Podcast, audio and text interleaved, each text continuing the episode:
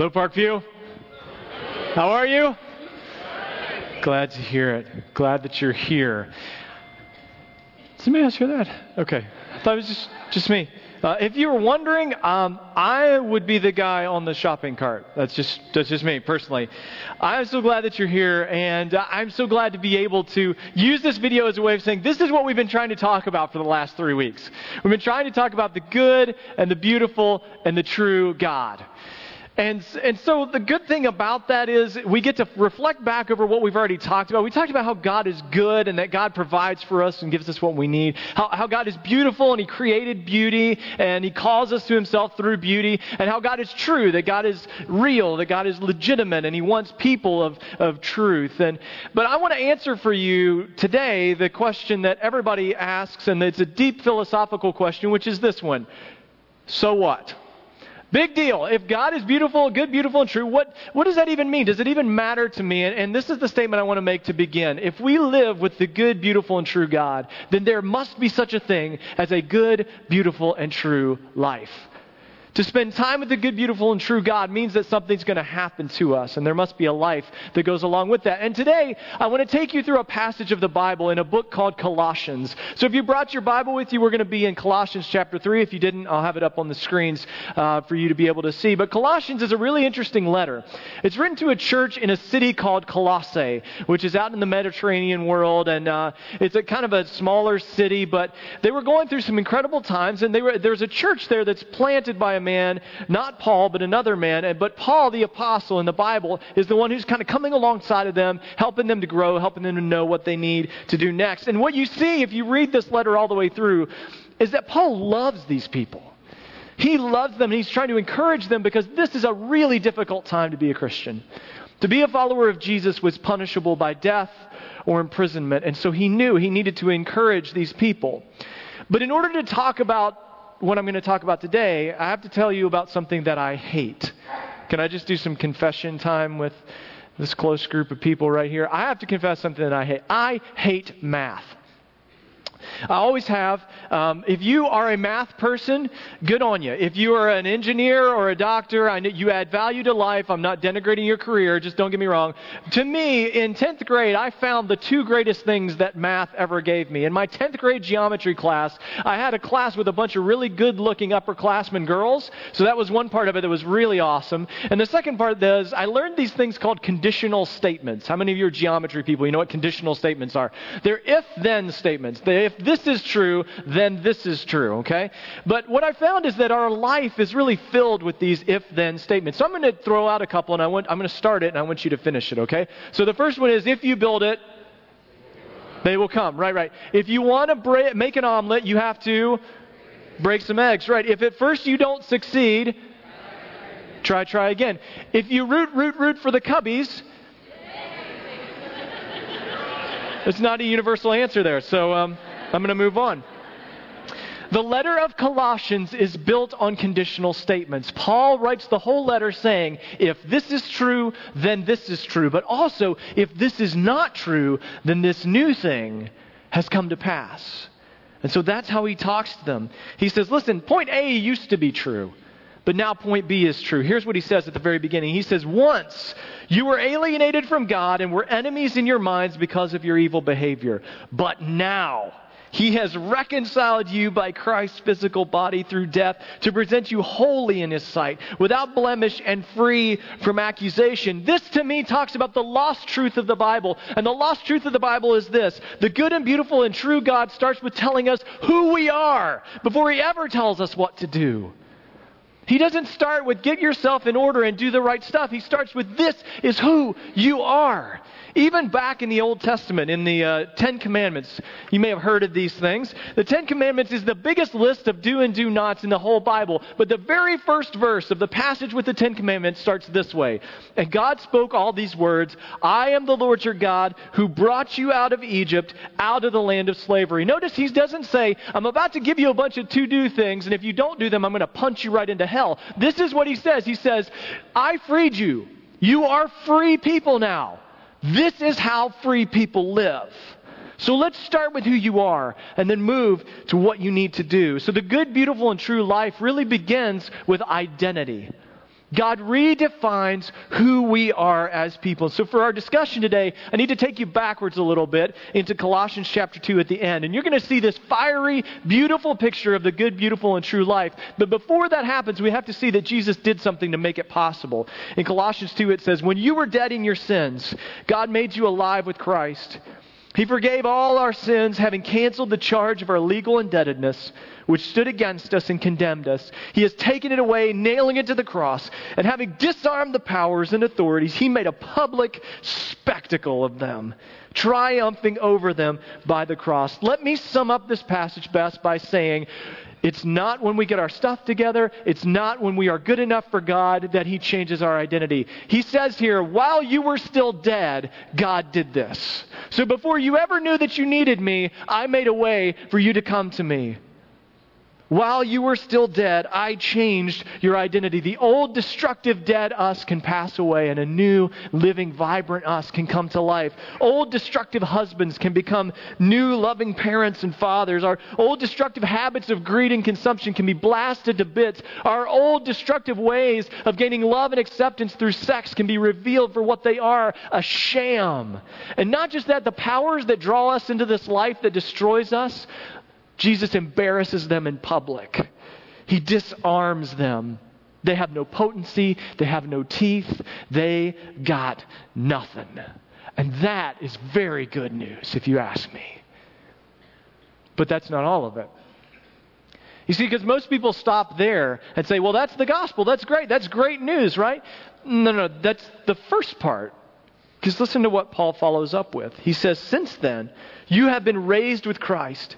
Set your hearts on things above where Christ is, seated at the right hand of God. Set your minds on things above and not on earthly things. He's saying that since now you've been raised, you get to think of the world differently. You get to see the world now through the eyes of God and not through the eyes of broken, shambled things that you've come by in this world. You don't have to carry around that old set of motivations and habits and doubts anymore. You can be free of those. Isn't that freeing? The old us can die and the new us can come to life. We can put our mind and heart on the reality of the good and beautiful and true God. If we think on God's goodness, we will come to the point where we realize He will take care of us. If we think on God's beauty, we'll start to see it everywhere and it will draw us to Him. If we put our minds on God's truth, we'll be able to see reality and act with wisdom and hope when everything else seems dark.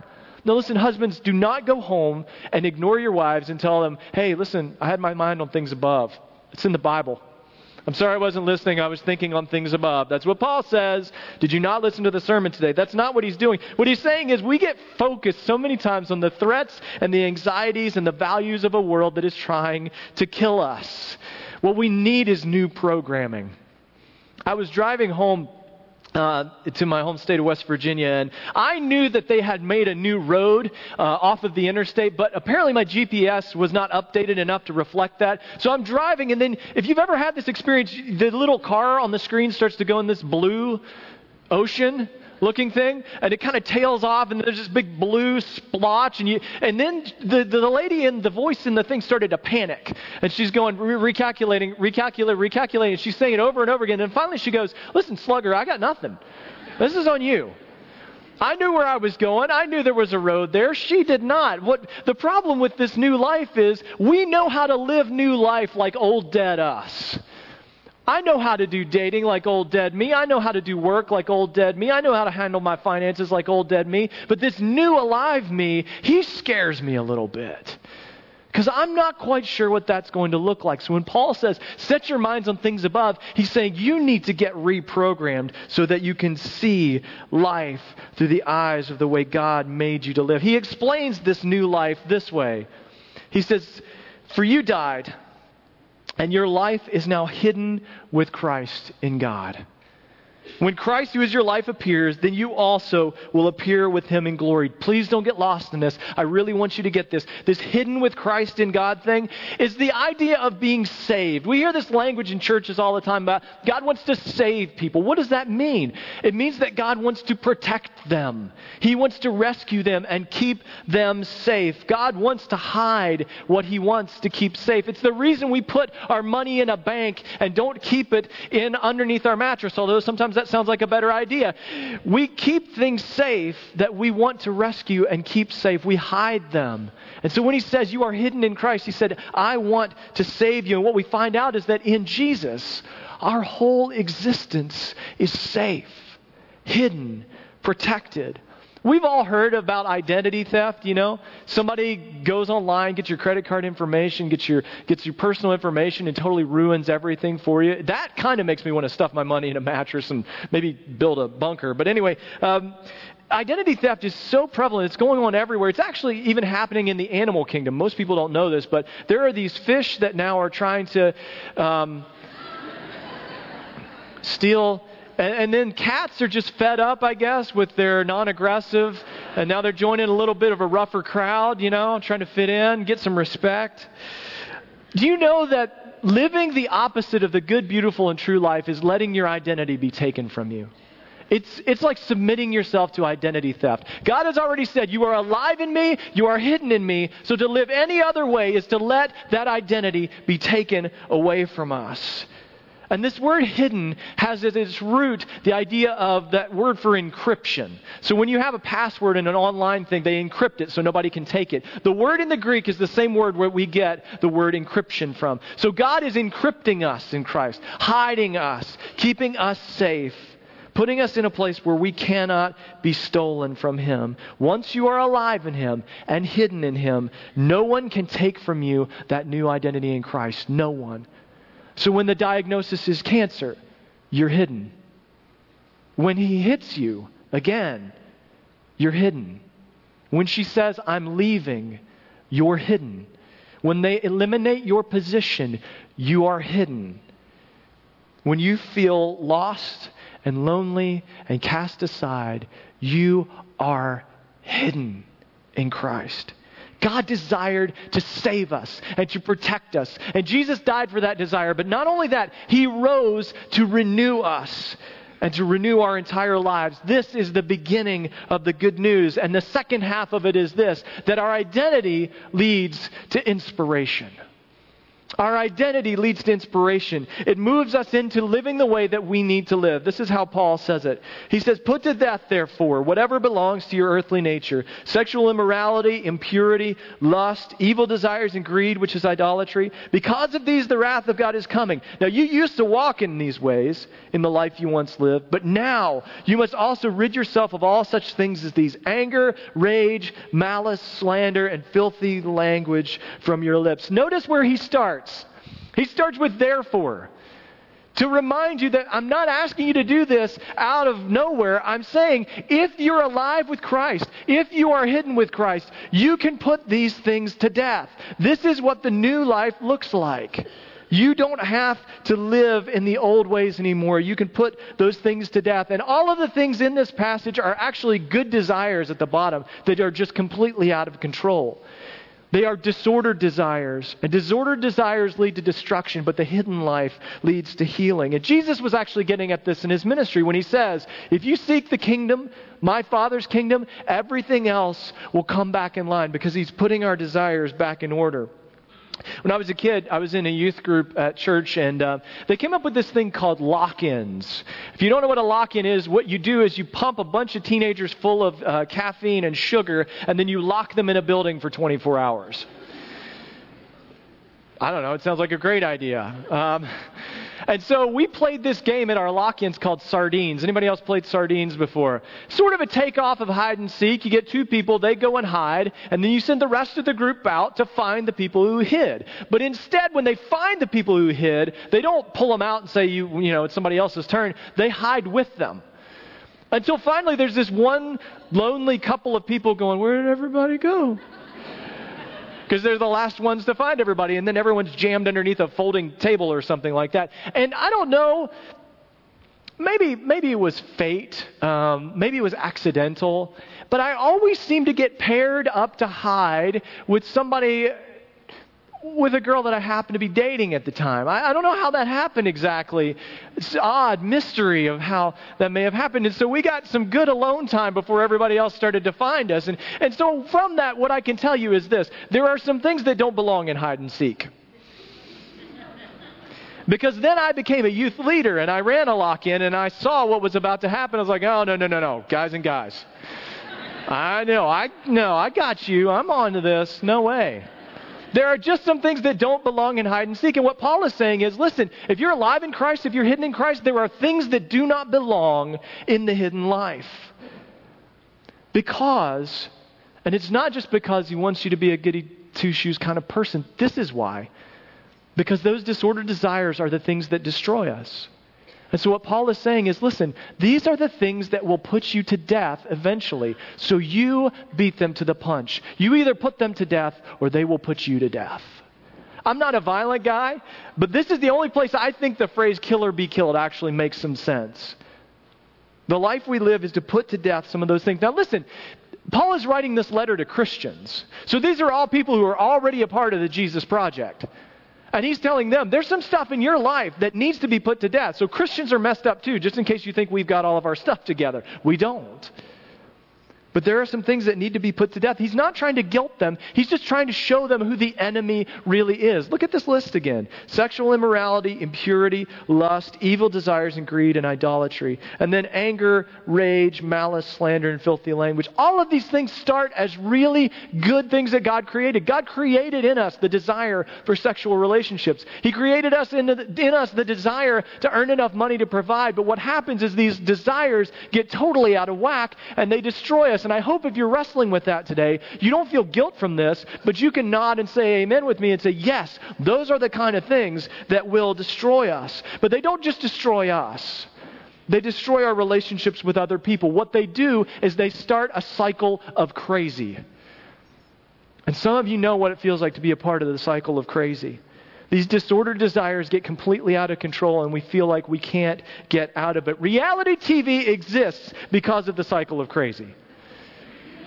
Am I right? This is the only thing that keeps the shows on the air is because people continue to choose things that are out of sight with what God wants for them. I, there's not going to be any reality shows in heaven. I'm pretty convinced of that. Can I get an amen on that one?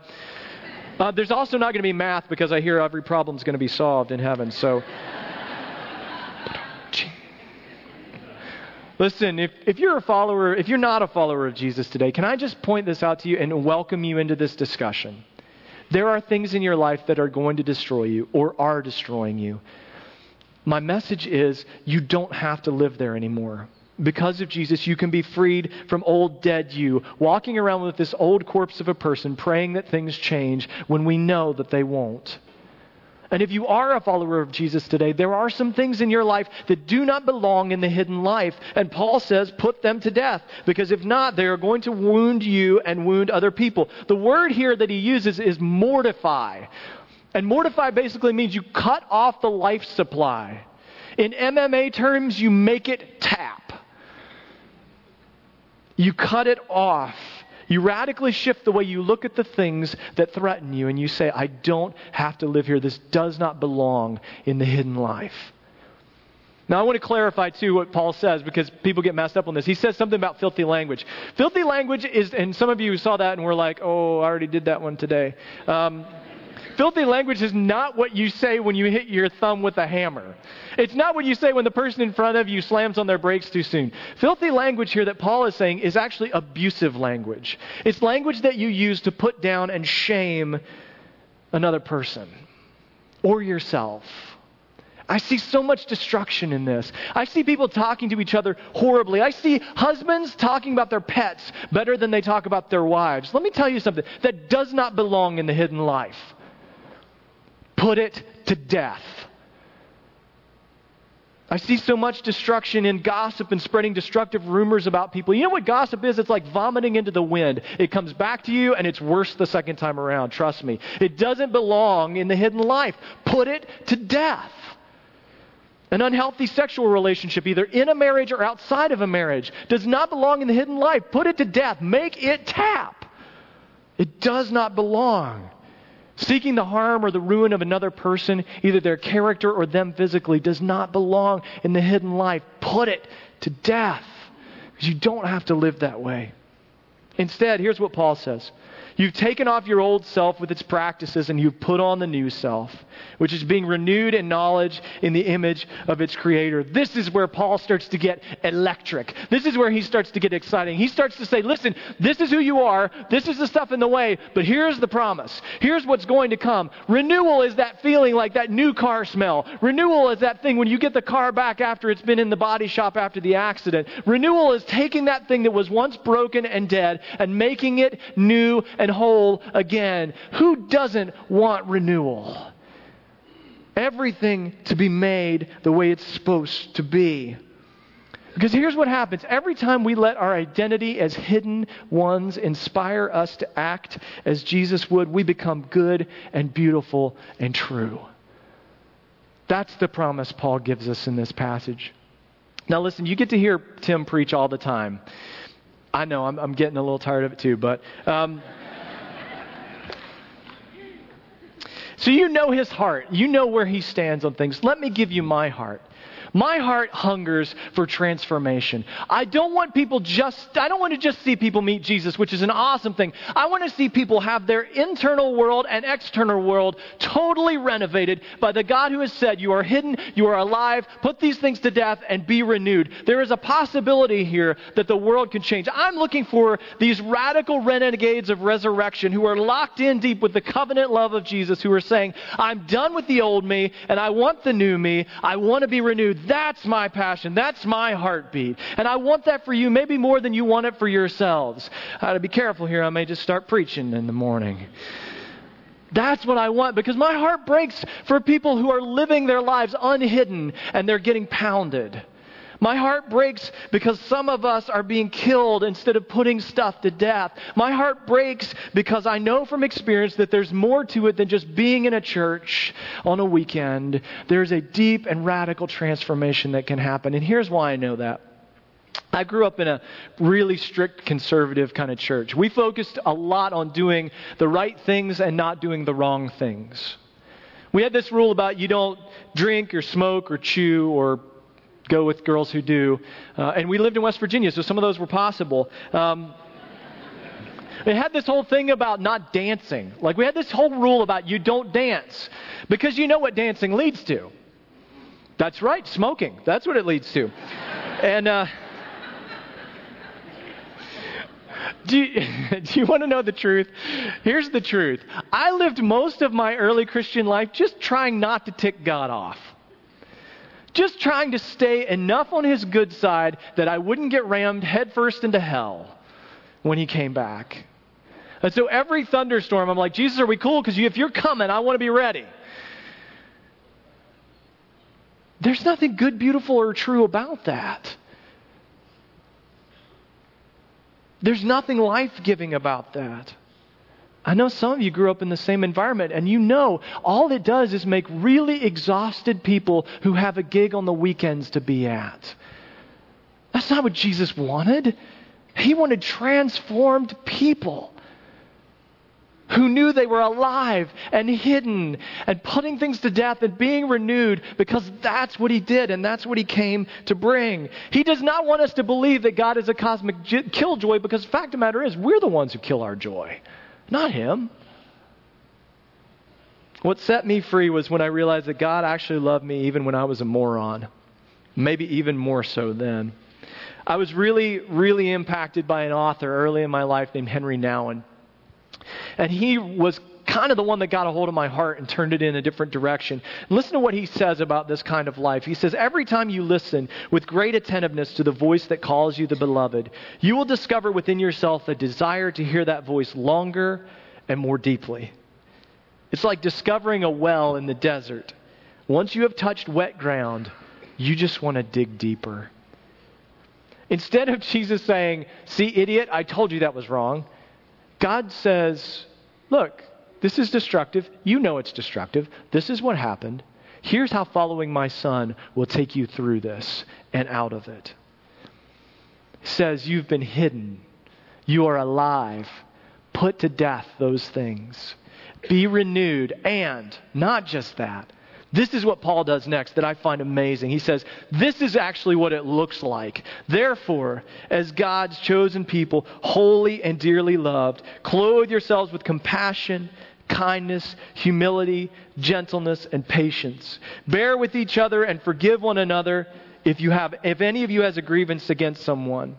Forgive as the Lord forgave you. And over all these virtues, put on love, which binds them all together in perfect unity. People who are putting these things on just don't have time for the stuff that's going to destroy them. We drive on expressways in Chicagoland. If we're supposed to put on patience, that's a full time job.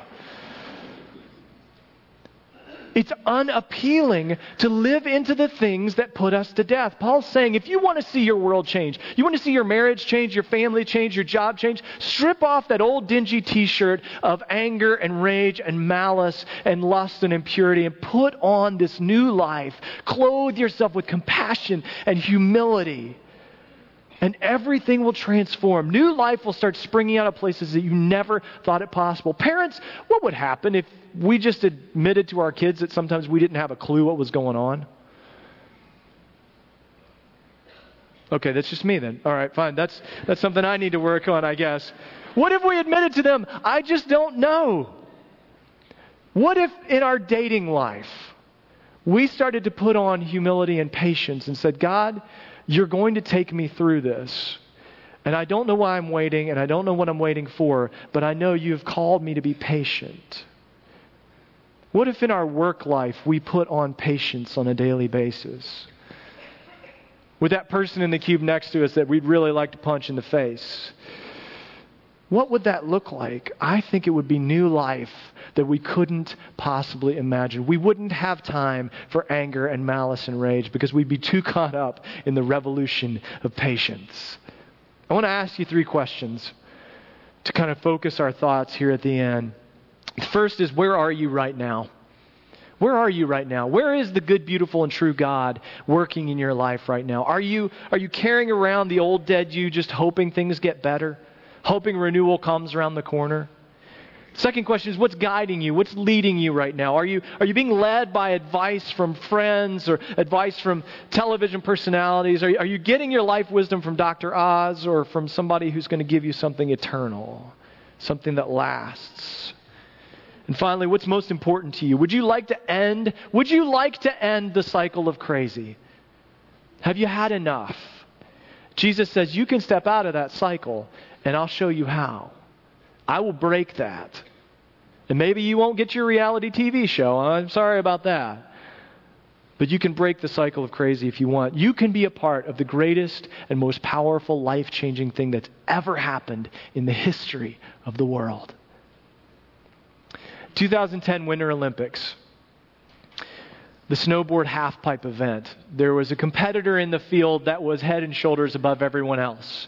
His name has become synonymous with the sport now. His name is Shaun White. They call him the Flying Tomato because of his flowing mane of red hair. Now, Shaun White, in this last round, the gold medal round, the round where the medals were decided, was the last one to go. Now, in snowboard halfpipe, you do two runs. The highest score counts. You don't combine them and average them. You get the higher of the two, and that's the one that counts. So the whole other field, the whole field had already gone, had already done their runs, and it came time for Shaun to go. And Shaun took his first run, and his first run was so good and so high that it secured him the gold medal. First run. And so he stood there on the edge of the halfpipe waiting for his second run, knowing I could fall on my face and slide all the way to the bottom and still win a gold medal. It's already decided, it's already wrapped up. So, what would Shaun do with that second run? I'd like to show you. The fourth and final trick of Shaun's run had never been attempted in Olympic competition it had never been attempted in half pipe snowboard competition in history. It is called the tomahawk. It is a 1260 degree spin with a twist in the middle. He had never landed it in competition. And before his second run, he looked at his coach and he said, I'm going to do it. And he said, Well, you, would better land it. Makes sense because he'd have broken his neck. At a moment, when it was all tied up, at a moment when the gold was in his hands, and he could have just coasted down the half pipe. Shaun said, Why bother? If it's wrapped up, then let's go for it. Let's let it rip because it's all taken care of. This is the gospel. The gospel says you don't have to have your identity all tied up because God has done that for you. It is finished, it is complete, it is tied up. You are new in Christ, hidden with Him, alive with Christ. So be fearless, be courageous. Go out and live that kind of life that God has called you to do. Put to death the stuff that's behind you, take on the renewal, and become the person of compassion and patience and humility that you've always wanted to be. This is not a pipe dream. I know some of you are like, listen, you don't know my life. You haven't been where I've been. I know that's a nice sounding dream and it sounds good to me, but it's never going to happen. Listen, who put that dream there? The one who said, You are hidden and alive, so put it to death and be renewed and go courageously. And Paul says, This is what it looks like. And whatever you do, whether in word or deed, do it all in the name of the Lord Jesus, giving thanks to God the Father through him. Are you ready? Are you ready to reach out and grab that new identity and say, I'm dropping in, it's all tied up. I don't have to win a new identity, it's been given to me. I will be fearless. I will be courageous. And I will transform my life and my world because Jesus says that He is with me in it. I will do all things in the name of Christ Jesus. Are you ready for this? Are you ready for this?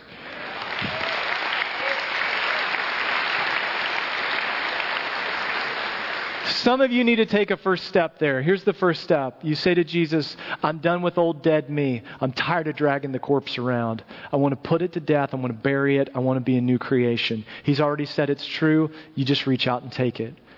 And some of you may need to take a courageous, fearless step and say, I'm going to jump into the water of baptism and say, This is official. I'm starting today a new life that can never be taken from me, no matter what. Are you ready?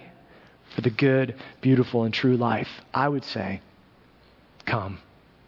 Come. Let's pray. Jesus, thank you because you have promised us we are hidden in you, alive in Christ, never to be taken from us. We can put to death the things that are going to kill us. We can be renewed in you, and we can do all things every day in your name.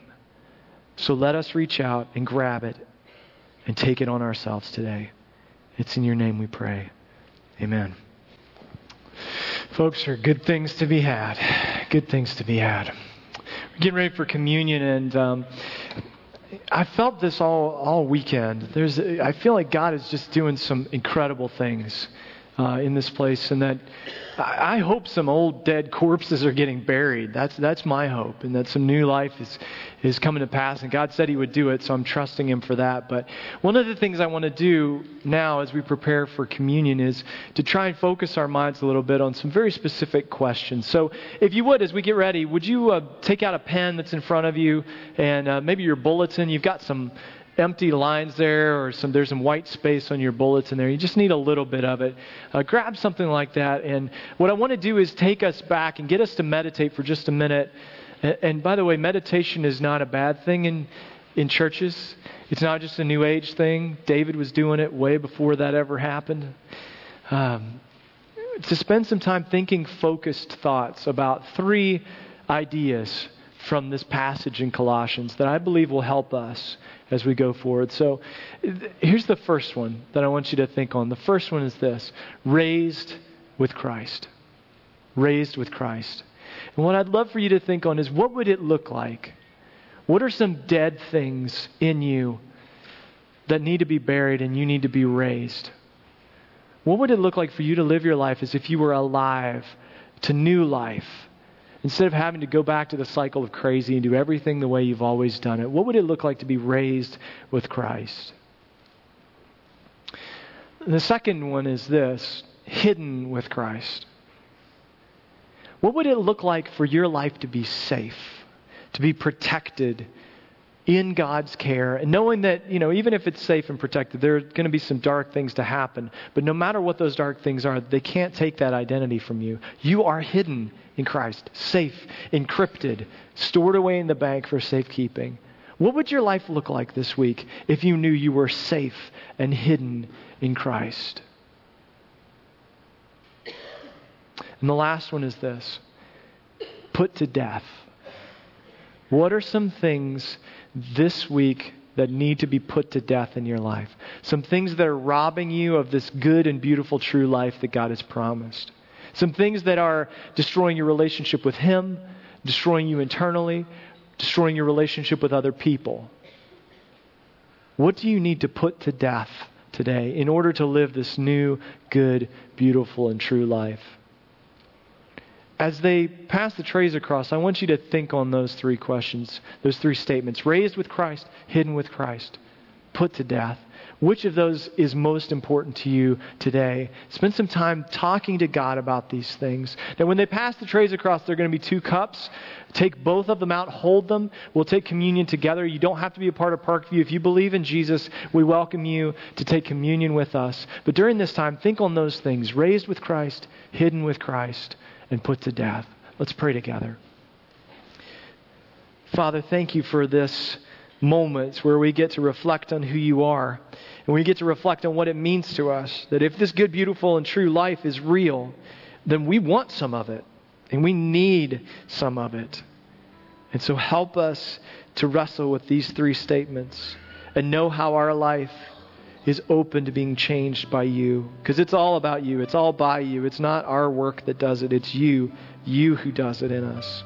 And let these elements remind us that it's not only probable, it's, it's not only possible, it's going to happen if we allow you in. It's in your name we pray. Amen.